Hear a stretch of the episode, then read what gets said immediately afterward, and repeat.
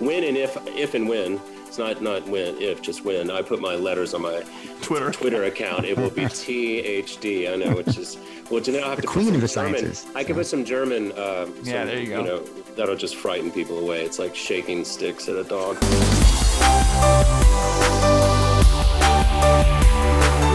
Welcome to the Stand Firm podcast. I'm Nick Lannon of Grace Anglican Church in Louisville, Kentucky, and I am here today with Matt Kennedy of the Anglican Church of the Good Shepherd in Binghamton, New York, and JD Koch of Christ Church Anglican in Mount Pleasant, South Carolina. How are you guys doing today?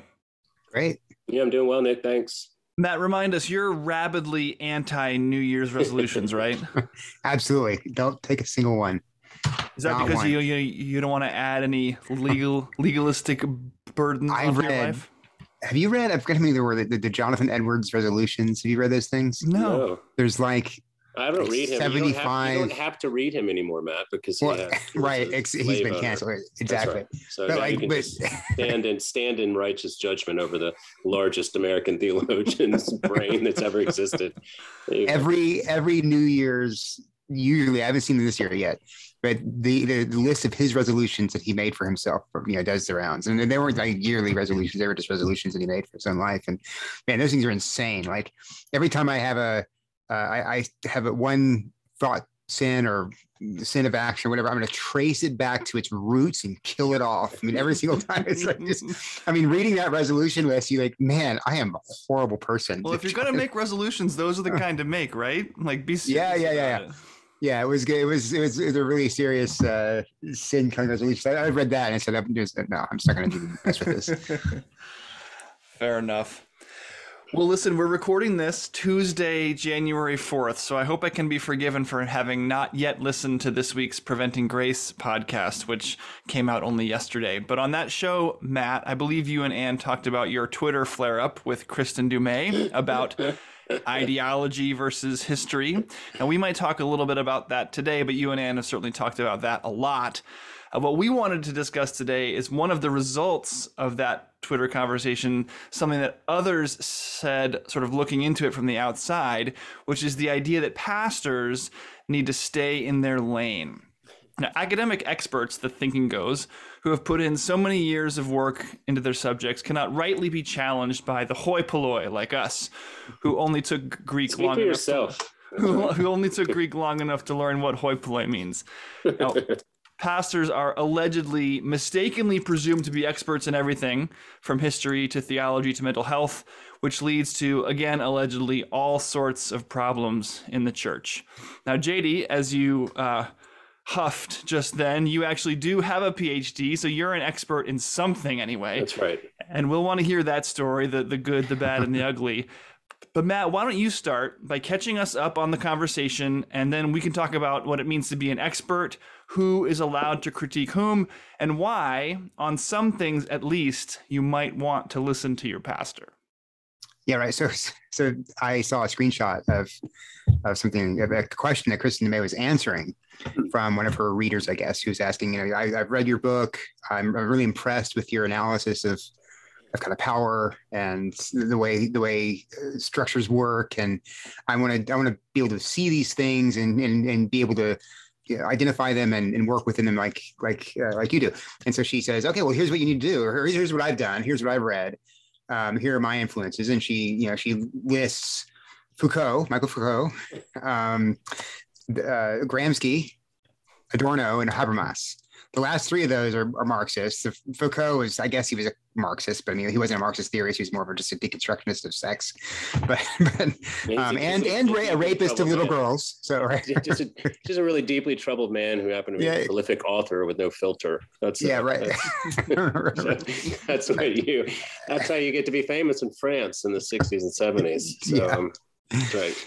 so yeah, these guys were. Yeah, if, if and anybody who reads her work and who's familiar with the men, the people she named, would not at all be surprised that those were her influences because that was clearly the kind of the, the the milieu from which she was writing. So I just I retweeted it and I said, well, uh, you know, remember when we said that uh, John, John Jesus and John Wayne was not a work of history, but a work of ideological analysis, masquerading as history. And that's all I kind of asked that question. And uh, uh, You she, did not tag her either. I didn't tag her, so I'm I'm wondering if she's like secretly watching what I'm writing. I don't know. not so Um, secretly anymore. Yeah, yeah, yeah. but she came in, you know, and I enjoyed my exchange with her. that. She wasn't, um, she wasn't. I mean, she was, uh, of course, she was. She did have a little bit of what we're talking about now, which is, well, who are you? what, right. what what what expertise do you have to even talk about this? Who invited this guy? Yeah, yeah, yeah, yeah. You, where, what, what's your PhD in? Um, she didn't actually ask that. How's but- your How's your Russian, by the way, Matt? That's right. but she was asking kind of questions to test me, you know, like so, so, so how exactly has Gramsci influenced my my writing? And so I mentioned like Gramsci is the guy who's talking about hege- hegemony. I mean, he's the one who expanded um, expanded Marx's analysis of of history uh, beyond just economics and class theory to culture in general, power. Um, and so, I mean, anybody there's like a straight line kind of between between uh, Gramsci and the kind of analysis that she's doing and and and Jesus and John Wayne. Only she's doing it on a popular level, and uh, more of a propagandist level than a than a theorist level. But so I just mentioned that that I, I had I've, actually read these people. I my I'm not a PhD. I don't have that that, but I but I did in my undergrad. I was a history, I was I was a history major, and I uh, my concentration was on Marxism Leninism, and I've continued to read since then. I've- it's been I'm fascinated by the whole. I'm fascinated by Marxism actually, so I've continued to read in those circles since that time. Uh, um, uh, in an amateur way. I mean, you, I don't read the journals, Read? right? I mean, can you actually read, Matt? I don't know. I don't know. Uh, yeah, yeah. I don't know. You're talking about audiobooks, aren't you? That's right. I mean, I don't read the journals. Like I don't know the latest, like the most cutting edge uh, Marxist, you know, or political theory journal. Yeah, I'm not. I don't. right. Yeah, but but I have read some of the major works, and I'm I, I I'm fascinated by this stuff. So, um, but that's that her comment, her kind of hinting at this kind of credentialism led to others doing that. Can I have your what are your credentials? One person asks point blank, and then Jemar Tisby, comma, uh, read- comma, PhD. yeah, yeah, yeah. He wants he wants us to call him that. So he puts a PhD in his in his Twitter on his Twitter identity. I give It's just also sad. It's just the saddest thing to watch, and it's just it's it's really been. I mean, it's revealed just such the the childishness of this um, of the supposed kind of academic um, ab- objectivity that is purported, you know, that we've been talking about with with um, Jesus and John Wayne and Beth Allison Barr and, and, a, and a number of other things, because the argument has never been that you could actually be unbiased. I mean, that was, you know, I mean, this has been, I mean, I'm reminded of Bultmann's famous um, essay about is is theology without presuppositions possible, you know, and that was just a, almost like a hypothetical, like of course not, you know. So the the argument is never to to argue that you are somehow unbiased. It's simply to kind of own and admit your your starting projections, and that's why Du Mez in particular is is such an interesting case because she's just derivative. She's downstream of of these thinkers, and they were in fact downstream. You know, I mean, again, Marx was Marx was uh, is is kind of the the headwater of this, but he himself was a product of the kind of post Enlightenment de-Christianization of the West. It still had to have sort of an apocalyptic framework within which to understand itself, and then just substituted, um, you know, materialism for any sort of Christian eschatology, and then started running the program. And you know, to his credit, he and Engels, I mean, they were quite brilliant in terms of um, working the the system out. But but the idea that somehow Jesus and John Wayne in particular is not ideologically informed. Doesn't have to it doesn't make it not necessarily quote unquote true in a historical sense meaning that that we all understand that histories are written through um, frameworks. Uh, you know we have certain uh, presuppositions and and ideas that inform our uh, whole understanding of the world. And so the the frustrating thing that we have just come back to time and time again is this wide-eyed you know who me or, or you know oh you you know i'm just a little historian. I'm just a i'm just a philosopher. I'm just an academic you know just giving you the facts and you know all you you hot-headed pastors out there getting all worked up about marxism you know you just don't understand how things work they're there you know Yeah, stay in yeah, your yeah. lane and it's just so unbelievably obvious and sort of embarrassing, actually, uh, to watch um, people who should know better. You know, it's like you actually did, you actually have met your professors that you studied from, right? Like you have read and met the people who have written these journal articles. You, you yourself have written a book and understand your own self to a certain degree to realize that perhaps, you know, everything that you have said while defensible, you know, you have footnotes and you have all sorts of things. Nevertheless, possibly could still be influenced by forces greater than than, than you're ready to admit like your upbringing or your fears or your incredible desire to silence the voice of your uh, judgmental youth minister or whatever the case may be you know and i mean i would go further than that. I would say because it you know every you're right every historian everybody and not just historian every person in any field of study is going to come at that study with a certain kind of uh, context, um, you know, political context, philosophical context, culture, whatever. That's all there.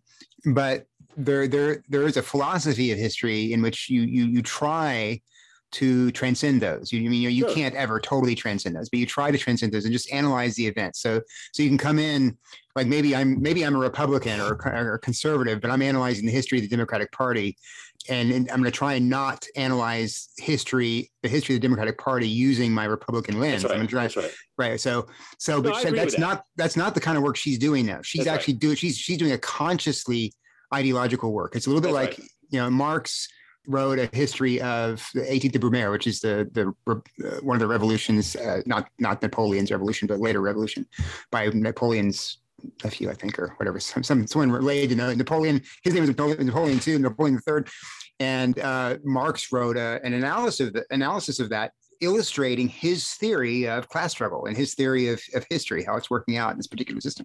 That's the kind of history that the J, J, Jesus and John Wayne is, is. He's she's not just analyzing events and saying, okay, what was the cause of this thing? She has an idea about what the cause is, and she's showing how that's being illustrated in, in these these particular events. She has a theory, a hypothesis. She's going through and showing us how how an ideological hypothesis, and she's going through and showing us how uh, the, that hypothesis is um, or theory is being confirmed in the in each each event. Right. I mean, she has very little humanity for her for her subject, which is the telltale sign. Because if you can't yeah you can't appreciate the fact that these were people just like you who whom you may have significant disagreements with but nevertheless for all sorts of which we would think interesting historical reasons uh, took a different path. And that's what we're examining here. Then you're writing something to the best we can that approximates history you know and then you get a bunch of people uh, from different perspectives together who are trying to operate from that that in that mindset. And you might have something approximating the, tr- the truth you know i mean that's what you hope for.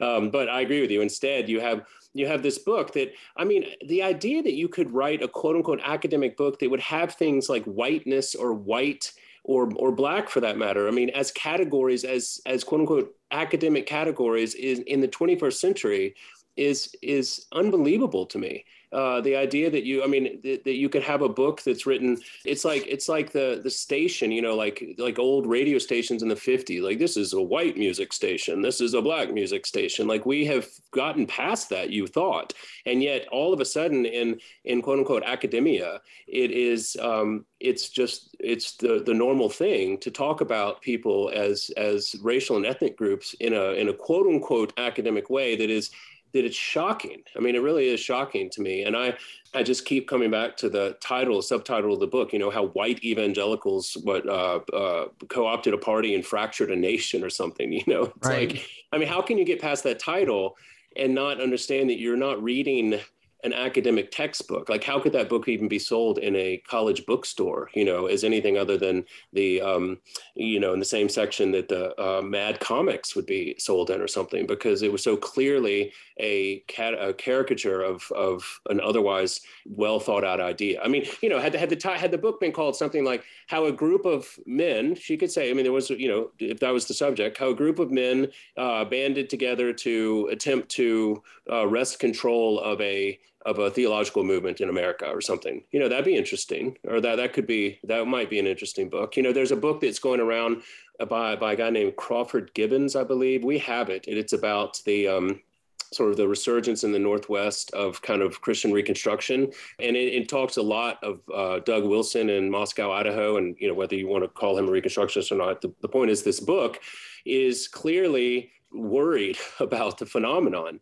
And yet he has such an obvious understanding that these are not monsters. Like even if some of the things that he thinks they could do or have done or will do would be monstrous, that they're actual human beings who are deserving at least the to take the, what they're purporting to do seriously, then the book reads in like an entirely different account of of the way that one could understand how you would warn someone. I mean, this guy's book is sort of warning like this what's going on in the Northwest, and yet it's not a it's it's clearly written like my opinion what the way a history should be. It's it's here are the facts here's what they say they're doing and we're not going to pretend that they're not they're not truthful when they say what they're doing. Like for instance all of the quote unquote evangelicals in jesus and john wayne you know, by their own attestation, they were not trying to co-opt a political party, take over America, uh, uh, and then you know uh, further subjugate the world with foreign wars for the sake of uh, oil and gas revenue. You know, but that's what that's in part what Du Mez is implicating, um, intimating them. What they said they were doing is trying to fight a cultural degradation for the sake of biblical morality and uphold God's design for the family and human sexuality in marriage. That's what they're trying to do in part. And and yet that's just dismissed as a pretense for what we actually all know, you know, the the we all I mean quote unquote the academics know. What they really were about was, you know, political power and and oil and gas revenue. It's like, well, that's not for you to decide if you are a quote unquote historian. Like what your job right. is to do is to listen to what the people said, watch what they did, report on that, and then perhaps at the end make some of your own qualified ob- observations. But that's not what Jesus and John Wayne is, and that's certainly not what biblical womanhood book or whatever it is is and it's sad that that's becoming the standard for quote unquote um, historical scholarship and that's what's more depressing about any of this i mean that we have right. people that don't like Billy Graham and you know James Dobson. Well, that's that's no shock. Well, yeah, it's just feeding. You know, we've talked about the the, the what do they call the the just deconstructing evangelicals, the um, deconversion people who are, right. who are, who are who've grown up evangelicals, evangelicals, right? Who've grown up and and uh, and maybe too politicized. Churches have been way too politicized on the right, um, and they've grown up hating the hating all of that, and this just kind of feeds right into that kind of resentment that's already there. Um, in fact, when Anne wrote her her critique of Jesus and John Wayne for the Council of Biblical Manhood and Womanhood, I mean, which was a brilliant. That was like the world's greatest troll right there. That was it like it was like when Donald Trump used to be on Twitter. Like that was perfect. Who can we get? Where can Anne Kennedy write a review of this book that will cause the most uh, consternation? Like uh, I loved it. Loved it. No, no comment on that part. But but um, but uh, but when she wrote it, people, people wrote to her and said, "Oh, well, this is you know this book is describing my experience. I really." Uh, this is this is the culture I grew up in. I I know this book, and and so there, no doubt. I mean, some of the things she she describes there uh, were were in the book were, of course, things that happened. She uses actual events. She uses actual people who did say certain things that she quotes. I mean, no one's no one's disputing that. But then she leaps from that to characterize an entire movement, to characterize an entire, um, entire to, to accuse basically those who hold evangelical theology of you know holding that theology as a kind of disguise for re- underlying misogyny and that's right. and militant masculinity. So so but, but it does feed into that evangelical desire to kind of strike back at the at the people who they resent so much I feel like every time we get started on Kristin Du Mez and Jesus and John Wayne, we could really just go and go and go. but, but it is a good way to transition into this sort of academic credentialism in general. The idea that because of the letters after someone's name, their conclusions are somehow unassailable. And I wanted to ask you guys about because it is is an idea that makes some logical sense at a first blush. You think that someone is an expert in something and you're not. Therefore, who are you to question what they've done or what they've concluded? But what are some of the problems with just straight line academic credentialism like that? Well, um, you could You go, Matt. Right. You, you're, you're your PhD. I, I, well, I, should be, to, to, be to be honest, to, to be to be clear, I have a THD, so it's a theological uh, doctorate from the University of Humboldt in Berlin. So just to be, I would if I when and if if and when it's not not when if just when I put my letters on my on my uh, Twitter Twitter account, it will be THD. I know, which is well, now I have the to queen of the German, sciences. I can put some German. Uh, yeah, there you go. You know, that'll just frighten people away. It's like shaking sticks at a dog. But anyway, um, that's right. But uh, part of the problem, and I've been thinking about this a lot actually, um, because I did work through. It took me six years. It did. Uh, we were in Berlin for two and a half, and then Vienna for three, so five and a half. It took, and actually longer than that after when I came back. And um, you know, the the opportunities for giving up um, and kicking it in um, were were were always there. And um, you know to you begin to think what are you doing this for? What's the purpose? Um, and you know the the adage about phds which i think is pretty seems to be pretty true is that they're done in, for two reasons you know either hate or love with the subject. You either do something you want to you want to sort of tear down or kind of pick, pick through or something you love so dearly. And I, and actually in my case the subject matter kind of morphed from something I love to hate it. And, and, and so it was an interesting but but I think the number one problem with with academic world today and it's compared to the way it has been it's not a rose colored vision of the past but that there's an incredible disconnect between what we say the theory and the practice is that what you can write about about and what you can sort of conjecture um, the conjectures you can have and even the conclusions you can reach when they're not actually put into practice and when they're not tested and when they're not as it were tried. Well then you you have this divide between kind of the idea of what you think is true good and real and the reality that people actually inhabit and the divide grows. I mean phil johnson is a perfect example of this in his book intellectuals you know where he goes through the actual lived lives of some of the great past couple of centuries of, of people like rousseau and locke And um, well, Rousseau in particular, I think about because he talks about how, you know, Rousseau had all these ideas about the freedom of the human will and uh, the perfectibility of human nature and all these things, you know, Rousseau and his noble savage and things. But in his private life, you know, he was an absolutely terrible human being. You know, he was, cheats on his wife. He doesn't take care of his children. He, he has this sort of incredible breakdown in his, in his lived life, despite whatever you think about his intellectual one. And I think that particularly when it comes to theology, uh, but but you could argue perhaps even other kind of uh, social sciences or, or kind of or, or philosophy, sort of soft sciences, that there's this this disconnect between practitioners and theorists that has that has allowed for this kind of mythologizing of the of the doctor. Um, you know, it's like you can sit on high, far away, and if you are living in the middle of a world where you you don't like it, and you have this kind of aspirational idea that perhaps if you had a PhD, or maybe the people who have PhDs have something more to say about your uh, current drudgery, well, then you begin to kind of elevate them to higher and higher degrees. And I see this. I saw this in my own life. Um, and I saw it come crashing down in my own life when you realize that once you have a degree that you you have just begun to realize how little you know. I mean, it sounds cliche, but it's it's true. You know, I mean, you have you have now entered into the expertise of one book on the infinite, you know, shelf of human knowledge, and you know, it, it never grows smaller or larger, and that's a very humbling place to be. And you know, and that which then turned me back into say you have some you have this theological expertise about this one relatively um, narrow-banded subject. Well, what is that actually doing with your life on the ground as a husband or a father or a pastor or a priest, or how is this preaching at this funeral that you have to do? And these are these are questions that I think, when particularly in theology, you're not confronted confronted with, then the, not just the temptation, but the reality of this divide between between the usefulness of your ideas and their actual sort of fruitfulness in practice um, continues to grow. And I think that's what we're watching. We're watching that you know the greatest theologians in the church for almost you know its entire history have been deeply religious thoughtful um, practicing ministers of one shape or another you know uh, people who who knew the psalter people who did the day morning office people who were monks or who were who were priests or who and it's relatively recent where we have this sort of professionalization of the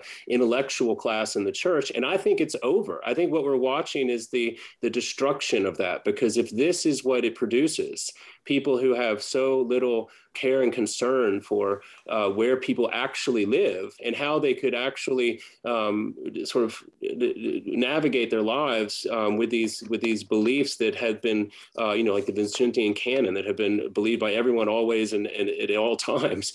If this is what Christian academia leads to, well then it's not Christian and it's not academic. And I think that's what we're watching the the the, the revelation of that uh, today. And so, yeah, I mean it's like I don't even want to recommend people getting PhDs in uh, theology anymore. It's like go back and double down on your Greek and Hebrew, do the daily office, and take care of your family and preach the gospel to to sinners. You know, and and see who at the end of the day you may not have as many Twitter followers, but you're certainly going to have more of an impact for the kingdom than speaking on the deconstruction tour. The the I used to go to acquire the fire, you know, tour. you know, that's what that's what the deconstruction tour is like. Anyone that wore a Jesus bracelet, do you think that sucks too? It's like, well, it wasn't all bad. Um, and um, we're, we're gonna anyway. That, that, that that's my 17 cents on it. But what do you think, Matt? I mean, well, no, I mean, I, well, I, I, love what Neil Shenvi said. You know, um, why silence chemist?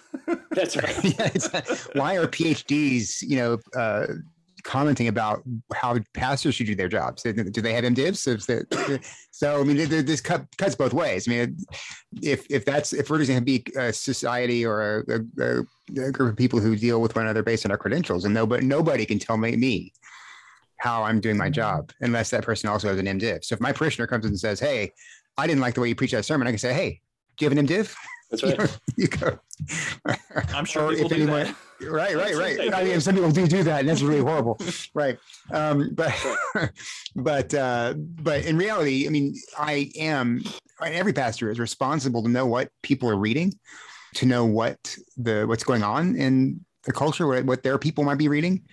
And you know, Jesus and John Wayne is one of those books that it would be very easy for any of our parishioners to just go to a bookstore and say, "Oh, this kind of looks interesting." Pick it up off the shelf, start reading it.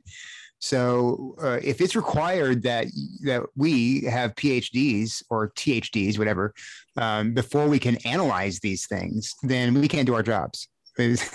you know, it, it, that's one level of it. Is it, being a pastor requires being able to comment on a wide range of, of things. Maybe not as an expert, but we have to, we have to be able to study enough to, to speak about it in a in a in a reasonable way.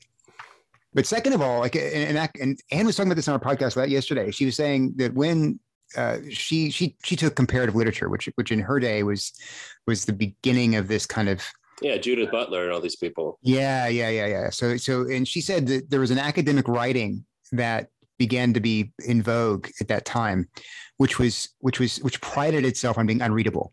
You tried to make it so that the average person picking up a book or picking up an article would not would have no idea what you're talking about. Only the only those in the uh, only those in the academy or in, in that particular in that only in that particular vein of the academy um, would be able to understand it. So, so that what is that? What is that?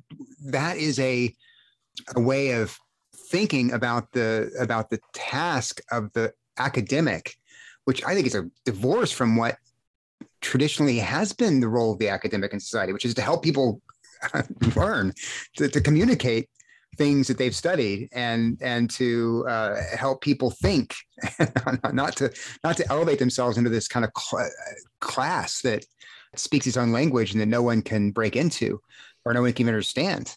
I mean think about the think about the the, the intellectuals that have have had the most effect on um, on maybe let's just take christianity.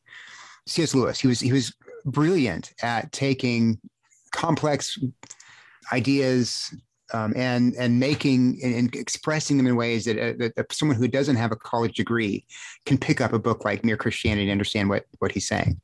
R.C. Sproul is another guy who, who did that really well. Um, who who who's had a PhD or THD, I'm not sure exactly what it was. Um, brilliant guy, but he spent his life communicating theology to lay people, um, and uh, and I don't think I, I I doubt you would ever ever hear I know you would never hear someone like R.C. Sproul. He's gone now, but uh, I, I can't imagine you'd ever hear someone like R.C. Sproul say, well, you can't speak to this because you don't have a PhD. it's just well, because their whole lives are devoted to communication and teaching. Yeah, and because and that's a perfect example is because the, the, the Christian academics, as far as I uh, the Christian academic world is not entirely, but it's largely populated by people who are being used to offer absolution outside of the gospel to their readers. What I mean by that is that you are you're the absolution of either further complicating the text, so the things that I that are not clear in them, I can I can sort of punt to these academics and say, well, you know, people are divided on what um, what actually constitutes, you know, the sort of biblical design for human sexuality. You know, there's there's sorts of we're not really sure what that means, and so look at these academics who can't agree, and so therefore my confusion can be perpetuated. You know, uh, academics are confused about. Well, I mean, I think the scripture itself. I mean, we look at like the higher critical school that came in and it's just sort of filtered its way down all that has done is undermine people's confidence in the authority of scripture. And pastors, quote unquote, in the church have taken that up to then further sow confusion amongst the church and their congregants. And essentially um, uh, cloud the clear meaning of scripture on all sorts of issues. And that's been the function of what a Christian, quote unquote, higher education is for a century, if not longer. And so you have, for instance, the, the statement that when you go to seminary, you know, like you begin to, you know, have your sort of confidence in the, the inerrancy and infallibility of scripture undermined, you know, go to any mainline, quote unquote, seminary, you know, around the world and start talking about the various um, uh, authors of Genesis Genesis, the various datings of the books, you know, whether Paul wrote this, that, or the other. And all that serves to do is undermine the confident proclamation by the church of calling sinners to repentance. Because if Paul is confusing or contradictory, or perhaps Ephesians was this or Titus was that, or, you know, we don't even really know if Moses was a person, all these things are parts of a whole, which is to undermine the actual confidence that the church has to speak to the world the message of the cross. And so, if you are have a quote unquote PhD and you're a Christian and you are not fundamentally using that in service of calling people to repentance, well, then you're not actually you're not doing any of the work of the church, and we don't need to listen to you. I mean, we don't like as pastors, we need to, you know, Jesus and John Wayne. I mean, I guess to a certain. Well, they're calling us to repentance from misogyny and and, yeah. uh, and white I don't privilege. yeah, let's not even get back into Jesus and John Wayne. It's not worth it. But but I'm talking about like the the actual accolades that people are looking for in a um, sort of a worldly sense with respect to academic credentials is that if you are a, a quote unquote Christian theologian and you are not utilizing your your academic credentials to further um, encourage, equip, strengthen, and guide people into their confidence in the proclamation of the crucified and risen Lord, well then you need to um, well, I don't know you what you need to do, but we certainly don't need to consider your opinion very highly, more highly than the the plowboy who reads the Bible. You know, back to Tyndale. Perhaps this is a simplistic question. Is part of this simply because a new crop of PhD theses are needed every year, and that Isaiah wrote Isaiah has already been written. And so we need to say maybe Isaiah didn't write Isaiah, or maybe Moses didn't write the Pentateuch, or maybe Jesus got married. Like we just need more topics. Is it that simple, or is there something sort of in the water that, that's causing a drift from traditional orthodoxy? Well, I think there certainly is something to the degree inflation idea. I think that there's a um, you know the fact that you can you have to apologize for only going to college if you want to have an academic discussion or something like this you know is is a relatively new idea because it it's well it's relatively new and there is a lot of money in it. I mean, like for instance, in the in at least the German PhD system, uh, you can't get your degree until you actually have been published. And so, even though I was I was awarded the degree, uh, they basically held it under. I, I, have this vision of it being like under a giant um, safe, you know, the heart down somewhere in the in the in lasers, the sewers of Berlin. That's right. Sharks with lasers. They will not. Heads. They will not allow it. They will not allow it into your sight until you have you have sent. You have to send a, um, a published copy of your of your book to the various libraries so that then um, but what's interesting about that is it's actually a i don't think it's a racket but there's certainly some money in it because you walk out of the metaphorically you walk out of the, the degree where you just defended your your oral defense and um, you know there's like uh, booths set up from the least you know basically pay your own way all the way to you know we'll give you a a, a koozie or whatever you know and everything in between. And um, and you shop your book around because you have to you have to get it published. And so there's a you know there's a publishing industry and there's libraries and there's academic publishing. And again I don't think it's I'm not cynical about it but my you know my book came in at a very cheap you know $85 or something when it first came out. And there were a lot of people other than libraries and like my parents that were going to buy that. Um, and um, and there's so there is an industry behind it. But i also think particularly when we're talking about american evangelical or american christians for that matter there is a right or wrong sort of academic uh, inferiority uh, that has existed, I think, in part rightly so, particularly in like the Episcopal Church, because people have been have been trading on they're like drunken trust fund grandkids. You know, it's like my my grandfather um, got up at four and worked till uh, midnight every day of his life and built this empire, and I have not gotten out of bed until um, two every afternoon, and I'm just living off of his his largesse. But I think that there is such a a academic inferiority that the the letters really do confer a sense of sort of mystical hierarchy that is is is hard to explain other than to just observe you know? And, and i've seen this in a variety of contexts you know people who who grow up in kind of quaint uh, sincere evangelical families or churches who go to college and you know have a certain academic aptitude and then end up um, you know have to get a phd somewhere you know and usually it turns out they could you know get it somewhere in europe uh, because you know either particularly in the in the uk system you you know americans have to pay which is very lucrative you know for, for them because the the people on the ground like in germany i didn't have to pay at all uh, which is the only reason one of the main reasons i stayed other than having to learn German, uh, that was the only cost. Um, but you know, there's this desire, and I'm not saying it's all misguided because there's something beautiful about wanting to um, to have the freedom and the ability to pursue your your sort of the intellectual life of the mind. But I do think that there's an idolatry to it. Um, there's a a sense of um, uh, sort of entitlement that, if not gone checked, if allowed to go unchecked, can blossom into um, a real blindness to your own uh, feet of clay. And that's what we see all the place. You know, the fact that people, that people talk about themselves as having doctorates as they begin to say something. I mean, that's just an incredible amount of hubris and um, blindness that is, it's really hard to believe that they're not that they're not being ironic, you know, or having a laugh like Ricky Gervais would say, but they're not. They're actually saying something. They're like, well, I have a PhD in this, so therefore sit down and listen to what I have to say. It's like, well, you know, um, I've met other people with PhDs, and um, I'm just going to stand up here and and see what see how this goes before I, um, you know, bow before you, you know, Your Highness. And and I think um, again, that's someone who I spent a long time doing this. I mean, I have I hope people consider what I have to say, perhaps a little longer than they otherwise would, but I don't expect them to just without question uh, take what I say as the gospel truth.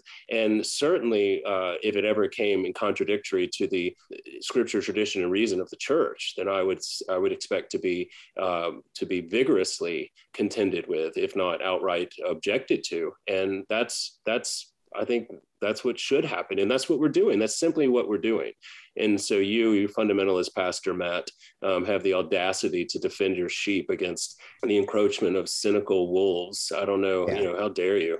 I, I think there's a, I think there's a real connection between this kind of credentialism and heterodoxy.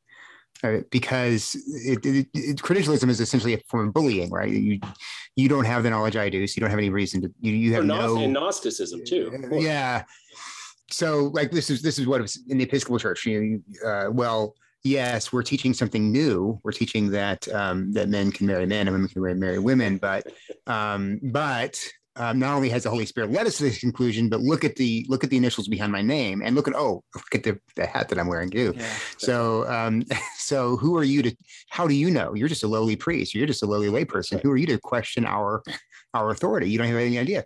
And this is the the. I know you don't want to talk about. Have Jesus you ever John even been to New York? I mean, do you even know what a subway is? Exactly. So, so it's no surprise to see that this kind of talk cropping up around wokeism and CRT and CT and all this stuff because um, because it's heterodox and people recognize it. People recognize it smells like right. death. There's no other and, claim that might stick. This is why it's an actual logical fallacy. You can't. Yeah. You should be able to defend your claim on its merits. Right. Exactly. Exactly. But but then but if you can make someone feel stupid and make and, and not only that making not it's not just making someone feel stupid, it's making people who are on the on the out on the sidelines feel like they want to be smart, right? And so and and right. we want to be smart by agreeing with the PhDs That's and right. piling on the idiots and and that that there's a there's a lot of there's a lot of psychological and emotional reward and and right. siding with people who are putting themselves up in these kind of pedestals yeah and that's why that's why in anglicanism we can shortcut it because you can just dress up your brain uh, with the with the with the sort of vestments as opposed to actually having which is why you know and that's why presbyterians and baptists are fighting about this more um, overtly because they don't um, they don't get the the luxury of just pretending to be smart by what they're wearing um, but but we anglicans can at least least we have a long history of that, right? But no, I agree with you entirely, Matt. I think part of the appeal is, like I was saying before, is that people are having itching ears, and you know, if you need this to be true, you know, I need I need Paul to I need you to write me a PhD that explains to me why I don't have to hear um, repent lest ye therefore perish. You know, just write me somebody, whoever. I've got a, a, tons of money behind that, and I will put you up, and you can write it. You know, write me um, uh, you know, a PhD about why I don't have to to be afraid of uh, eternal judgment. You know, write me a PhD that somehow will say God hasn't spoken, and it will be funded, it will be celebrated, it will be published, and that's what we're watching across the board. And it's nothing new. You know, it's nothing new. It's just that it's finally worked its way down to, um, you know, the Crossway uh, bookstore equivalent, because uh, it's always been the case in the halls of uh, higher academia. It's just now filtering itself down to you know a, a quaint little church ne- near you. And that's why you've got you know quote unquote normal old pastors starting to talk about these things because it's finally you know they haven't really cared about what's been going on in the general theological union halls you know or um, union quote unquote seminaries uh, repenting to the plants you know um, or whatever the case is. They haven't cared about i mean one of the people that was in my examining committee in Berlin. It was a uh, professor who reportedly, I think I've said this before, he doesn't believe in a transcendent personal God, and he's an ordained minister. And I will just stop. I don't want to out him, and I'm sure he's listening to this.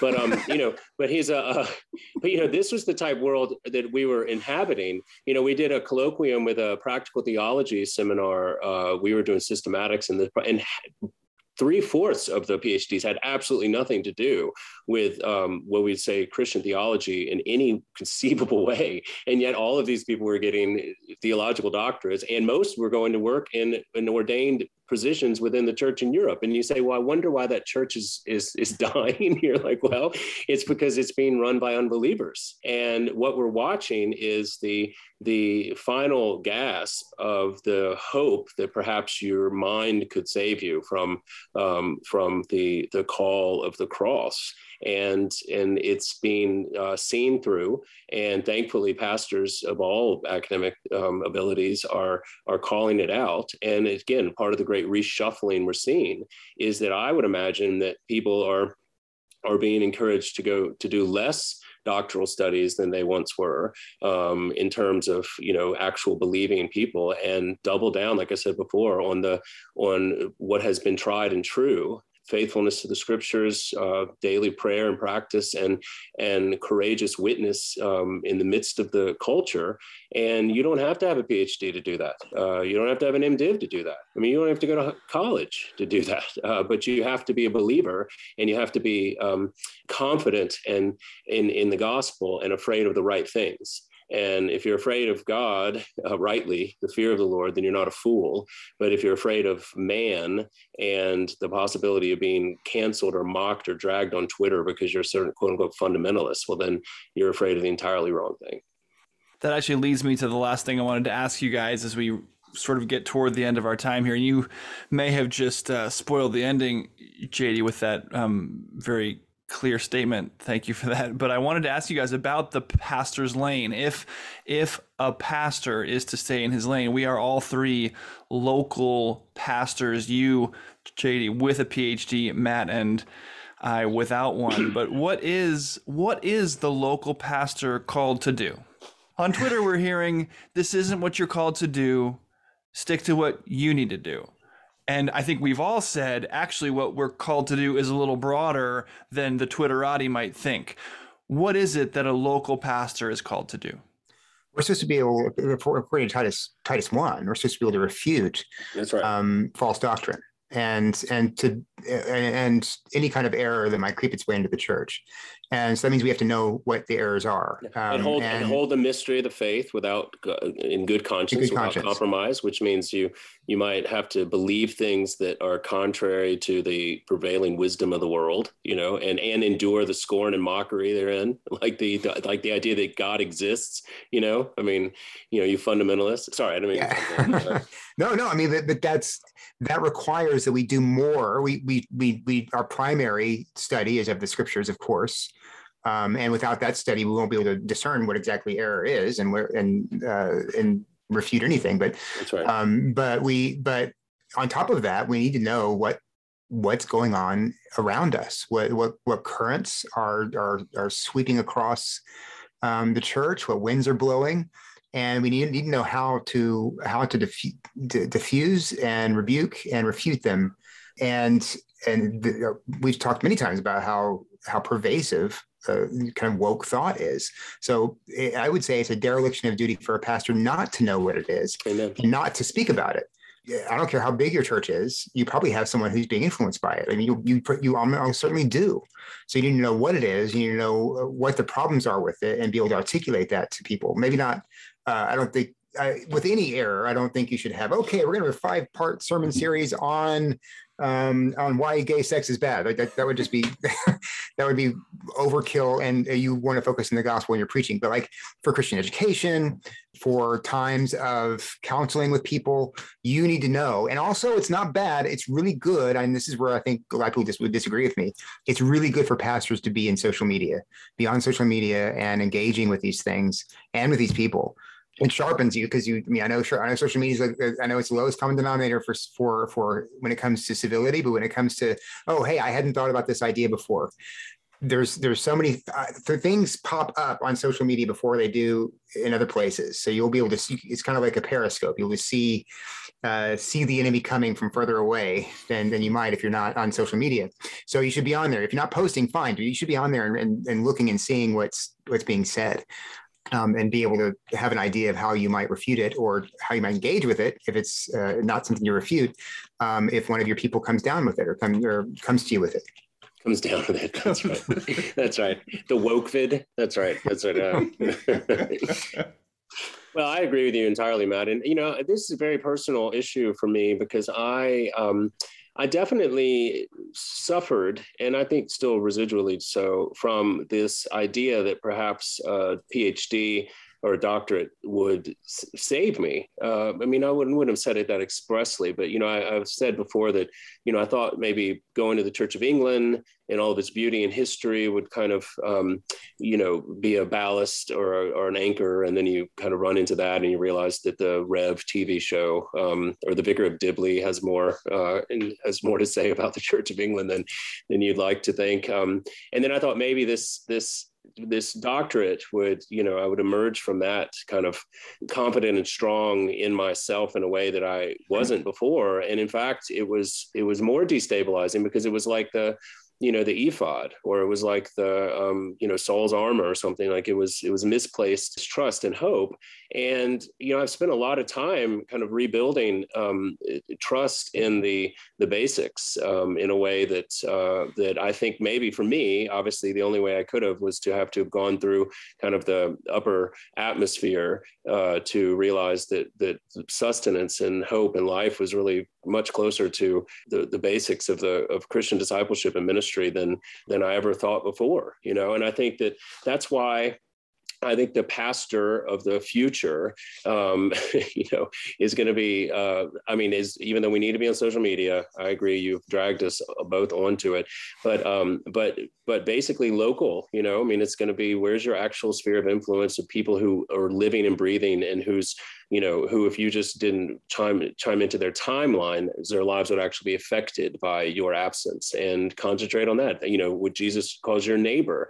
And for some of us, our neighborhoods are much larger than others, but for pastors, the neighborhood is at the very least the size of your local congregation. You've been given the opportunity and the privilege of serving, and our work in that neighborhood uh, does not require a PhD. Does not, but it requires engagement uh, with your heart, mind, soul, and strength, and awareness and faithfulness. And I think that you know, give me someone who has memorized their Bible back and forth and can pick psalms out of a hat by just hearing sort of refrains over someone who has a um, the next best theory of something that's most recently published, Mohr Siebeck volume, um, any day of the week uh, to, to shepherd and counsel me and my soul, and then for taking care of those that I've been given responsibility for. And so maybe those people have PhDs, maybe not, but it certainly isn't by default. People that do have something more to say than people that don't you know, when it comes to LGBTQ stuff, when it comes to the authority of scripture, when it comes to um, eschatology, when it comes to heaven and hell, like these are not debatable concepts, really. Um, there are nuances within them, of course, and that's what we'll continue to talk about. But there are ways that Christians talk about these things and the ways that non Christians do. And there's not going to be a lot of middle ground between the two. And I think that's what we're starting to see in this great sorting out is that our disagreement about human sexuality is, for instance, which is the presenting issue in, behind all, a lot of these discussions, the ex-evangelicals, the deconstruction, uh, all of this um, uh, discussion, is not whether or not we have our pastors, we deal with people humanly, we have sense of redemption, like all of the pastoral realities is one side of it. But the, but fundamentally, there's going to be a disagreement about whether this can be called good, whether we can say what is is explicitly prohibited can be blessed, and so on and down the line. And so, what we're seeing in the academic discourse is that there's an attempt to sort of keep the quote unquote conversation going by appealing to the experts as if there was some nuance left undiscovered that can only be explained to us by the great, you know, PhD of the world. And it's like, well, at the end of the day, we appreciate your insights, but there's going to be a point where conversation will stop and defensive disagreement will simply have to commence. And where I feel the church is, at least the one that I'm involved in, is that we have we understand what you're saying, we we hear your concerns, we are aware of our own failings in the past with regards, regards to some of these things, and yet we are not going to give up the conviction or the proclamation about what we believe is, in fact, God's good word for the world, whether that has to do with heaven and hell or um, repentance and forgiveness or human identity or whatever the case may be. And you will continue to try to paint that as a fundamentalist position, as a ignorant position. You'll continue to try to somehow question my qualifications, whatever the case may be. But fundamentally, we will actually just disagree. And that's where I find myself like even in even in academic reading at this point. It's like I don't I can't read another book about how Paul may have not been as clear as he was on these things, or another book about how, you know, perhaps God's, you know, like foreknowledge, you know, the whole middle uh, molism thing, or like, you know, like another book about open theism, another book about maybe, maybe it's not as life or death as it really is. It's like, well, maybe it is. In fact, I'm, I'm going to preach that it is and live like it is. And at some point, not concern myself with those who are disagreeing with me um, in ways that have already been addressed, answered, and and responded to. And I think that's what we're looking at in the broader quote unquote Christian theological world is that at a certain point there's only so many ways you can you can write a book that says God may not have said. And we're getting to the end of that. And eventually it's like, well, I'm just going to go back to the point where I disagree with you at the very beginning. You know, it's like right before you started that that long discursus about what he may not have said and just stop right there and we're going to agree to disagree and you're going to do your whatever quote unquote church looks like and we're going to build our church and we're going to um, both stand before god one day and i'm going to um, stick with with um, what has been believed you know at all times everywhere and by all people and um, and and trust that that's sufficient. You have the words of life. Where else can we go that is all the time that we have this week. Uh, if you want to keep the conversation going with us, we hope you'll be in touch. You can rate and review the podcast on iTunes or send us an email at mailbag at standfirminfaith.com, or you can even join the Anglicans for the Gospel Facebook group. We are, as always, grateful that you took the time to join us. today. Uh, thanks to Matt Kennedy and to JD Koch. I'm Nick Lannon, and we'll be back next week. Until then, by the grace of God and Jesus Christ, we'll be standing firm.